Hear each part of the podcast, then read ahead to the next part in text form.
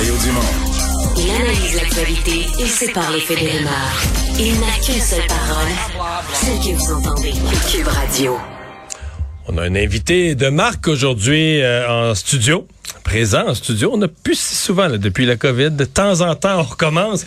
Euh, mais il est de passage au Québec en tournée à Montréal. Le chef du nouveau Parti démocratique du Canada, Jack Metzing. Bonjour, bienvenue. Bonjour, euh, merci. Euh, une tournée au Québec? Oui, euh, tournée à Montréal, mais oui, tournée au Québec. OK, pour quelques jours. Qu'est-ce qui vous amène? Euh, des, des Euh, dossiers en particulier? Après l'élection, j'ai vraiment voulu euh, retourner au Québec et euh, je sais que euh, il n'y a pas beaucoup de temps parce que on a beaucoup de travail à Ottawa à cause du, du Parlement.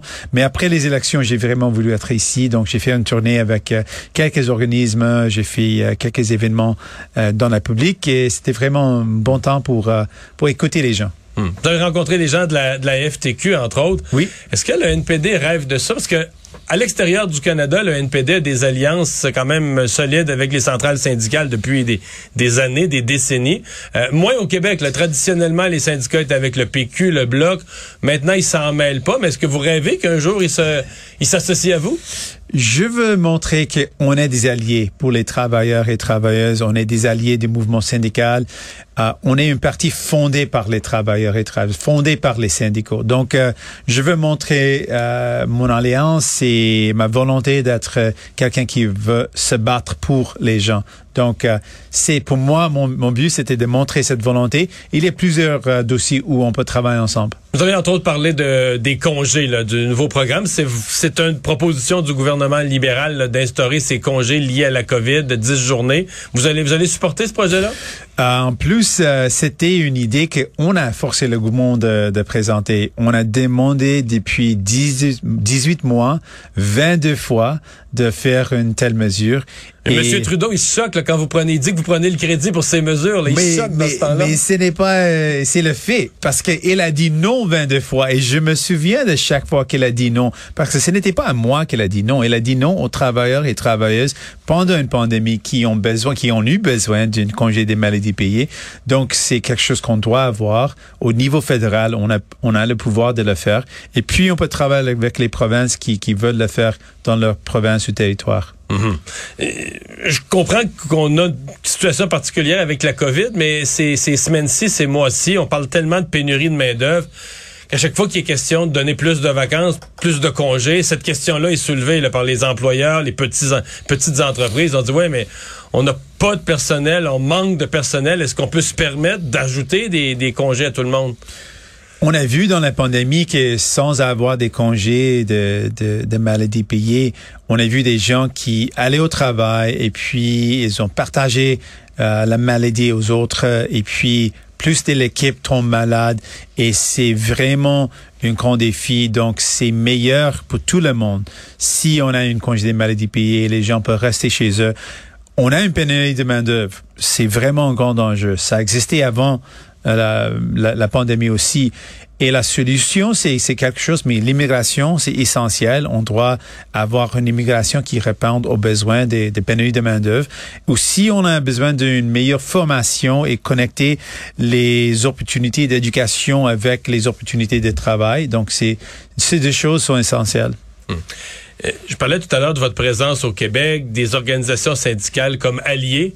Est-ce que Québec solidaire, qui est quand même un parti qui a vécu beaucoup de croissance ces dernières années au Québec, est-ce que, est-ce que vous avez déjà rencontré les leaders de Québec solidaire? Est-ce que vous les considérez comme des alliés ou des alliés potentiels? On- a rencontré euh, Québec solidaire euh, dans le passé parce que ils ont euh, des, des valeurs similaires pour euh, Les, les chefs, Mme Massé ou M. Nadeau-Dubois? Oui, j'ai j'ai rencontré euh, les deux. J'ai rencontré Madame euh, Massé et euh, Monsieur Dubois. Euh, euh, Nadeau-Dubois. Nadeau Dubois parce que euh, il y a plusieurs enjeux sur lesquels on veut travailler ensemble. Euh, des, des programmes sociaux, investir dans les programmes sociaux, investir dans les soins de santé et le fait que le gouvernement fédéral euh, n'a pas fait ça juste part avec les investissements et on a vu une diminution, une réduction de- des investissements depuis des décennies. Donc euh, on veut régler ça. Euh, mais mais pour nous c'est vraiment les gens. On veut créer plus de liens, euh, des liens avec les gens, avec les personnes on veut bâtir un mouvement plus fort parce que je sais au Québec, il y a une sensibilité unique où les gens appuie les programmes sociaux comme euh, le système des garderies. C'est vraiment avant-garde ce système au Québec. Le fait que les les, euh, les les frais scolaires sont les moins chers ici au Québec qu'au reste du Canada. Donc ça montre une volonté d'avoir des programmes sociaux qui aident les gens. Je vous ai avec moi. Il faut absolument qu'on se parle de ce qui est dans l'actualité du jour. Je pense aussi que c'est dans les discussions de Monsieur, Madame, tout le monde, le variant euh, Omicron. Euh, qu'est-ce que vous attendez euh, du gouvernement fédéral? Le ministre de la Santé, Monsieur Duclos, était aujourd'hui dans une rencontre du G7. Qu'est-ce que vous attendez du gouvernement de Monsieur Trudeau pour réagir? Bon, il y a une part d'inconnu, là, mais pour réagir adéquatement. Ce que cette variant montre, et c'est quelque chose qu'on a déjà déjà su, c'est le fait que on doit aider le reste du monde. Euh, on a une pandémie globale et si on fait ce qu'on peut au Canada, mais on n'aide pas le reste du monde à avoir accès au vaccin, on va toujours avoir cette pandémie. Donc, ça montre l'importance de travail avec les autres pays. Un élément important, c'est vraiment de, de laisser les autres pays euh, avec moins de ressources, d'avoir la capacité de, de produire le vaccin chez eux. Et ça veut dire une élimination pour euh, le court terme de la protection donnée aux grandes entreprises euh, pour le vaccin. On doit éliminer ça pour un, un, moment pour donner les pouvoirs aux, autres pays. Juste sur la disponibilité des vaccins, euh, le Canada devait contribuer, corrigez-moi, 200, 200, 200 millions de vaccins à COVAX, la, la, contribution du Canada? On en a pas, on en a quelques millions de données, pas encore beaucoup. Est-ce qu'on peut faire plus de, de ce point de vue-là? Oui, on peut faire plus là, mais aussi ce qui est plus important, c'est vraiment et, c'est la demande des autres pays moins nantis. Leur permettre de produire. Là. Exactement. Ça, c'est leur, les, Ça, c'est leur demande. Et la demande, ça veut dire qu'on doit tenir debout aux grandes entreprises pharmaceutiques. Quelque chose que M. Trudeau n'a pas fait jusqu'à ce moment. Les autres pays euh, ont dit, euh, montré une volonté. Même euh, M. Biden, le président des États-Unis, il a dit que je suis d'accord. Mais jusqu'à ce moment, M. Trudeau n'a pas dit ça. Parler de M. Trudeau, euh, comment on envisage votre rôle dans son mandat? Exemple, le Bloc québécois, je voyais passer une dépêche il y a quelques jours, là, il riait presque du NPD en disant que c'est le club école des libéraux, puis que c'est vous qui allez toujours supporter M. Trudeau, puis que comme si votre parti était juste comme était juste là pour euh, euh, appuyer M. Trudeau. comment vous allez gérer ça? À un moment donné, il y a même une rumeur qu'il y aurait une alliance officielle entre le NPD et les libéraux pour permettre aux libéraux de gouverner en paix. finalement, vous avez dit non à ça, en tout cas, ça n'a pas fonctionné. comment le NPD va se conduire dans les, deux, trois, quatre prochaines années? Euh, on est maintenant, on a dit que on n'a pas donné notre appui au discours de trône. Le bloc a dit oui, on va appuyer tout de suite. Donc euh, ça c'est un exemple clé. Ce qu'on a fait pendant la pandémie, c'est vraiment, euh, c'était nous qui ont vraiment livré la marchandise pour aider les gens. On était le seul parti qui est vraiment travaille pour améliorer l'appui aux gens. On a augmenter les, les, appuis financiers aux gens, on a aidé les, les appuis aux entreprises. C'était nous qui avons négocié tout ça et on est fiers de ça. Mais ce n'est pas le cas qu'on on va appuyer les libéraux sans condition ou sans avoir quelque chose qui, qui aide les gens. Notre but... Ça, c'est non. Non, pas du tout. Notre but, c'est on veut faire fonctionner ce gouvernement pour les gens. Les gens ont décidé d'avoir un gouvernement minoritaire. Donc, notre travail, c'est d'accord, on accepte votre décision, les décisions des gens. Comment on peut jouer un rôle pour s'assurer que ce gouvernement fonctionne pour aider les gens?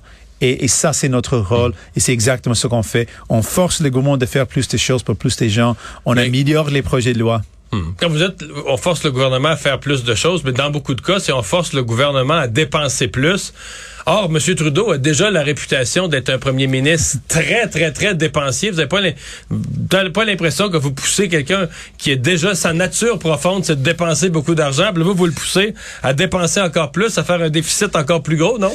À la différence, deux choses. Premièrement, euh, il dépense beaucoup d'argent aux plus riches. Euh, au début de cette pandémie, elle a effectivement financé les grands avec des, des grandes banques avec des milliards et milliards de dollars On a dit qu'on doit aider les gens.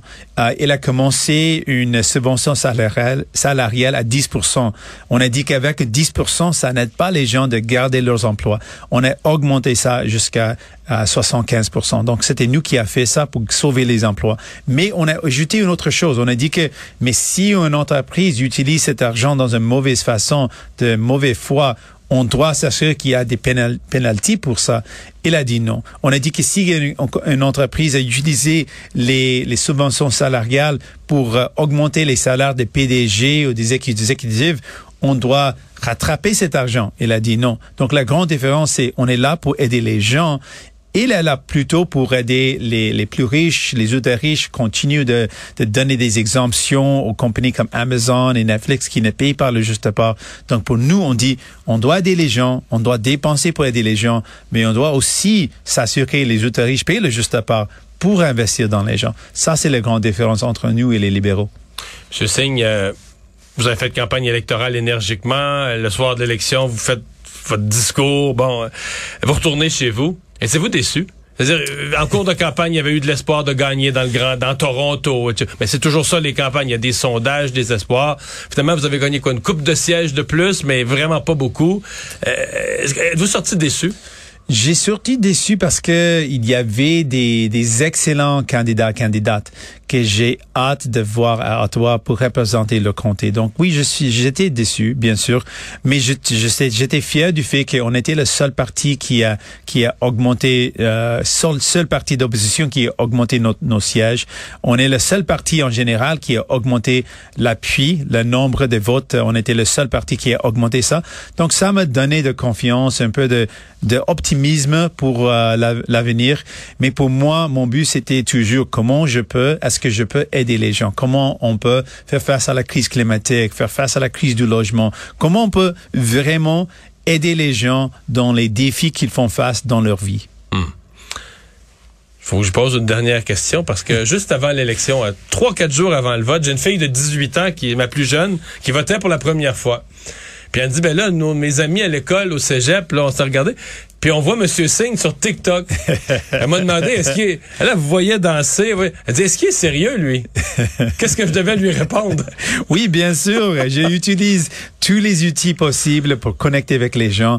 On a plusieurs personnes qui sont TikTok et c'est, c'est une, c'est un outil dans mon avis, un outil pour connecter avec les gens. Mais est-ce que vous leur passez du, du, contenu, des messages politiques ou c'est oui, juste... tout le temps, tout le temps. Ah oui, pas juste montrer que vous êtes un bon danseur. Non, non, non. J'utilise le plateforme pour promouvoir les messages progressifs de comment on peut aider les gens, de comment on peut créer un meilleur avenir. Donc, et aussi de temps en temps, c'est le fun. J'adore cuisiner. Donc, euh, un des derniers TikTok, c'était sur le fait que j'ai cuisiné une, une, euh, jolie boeuf pour euh, pour ma famille. Donc, j'ai montré ça. Donc, je, je l'utilise pour le fun, mais pour la plupart, c'est pour envoyer un message progressiste, pour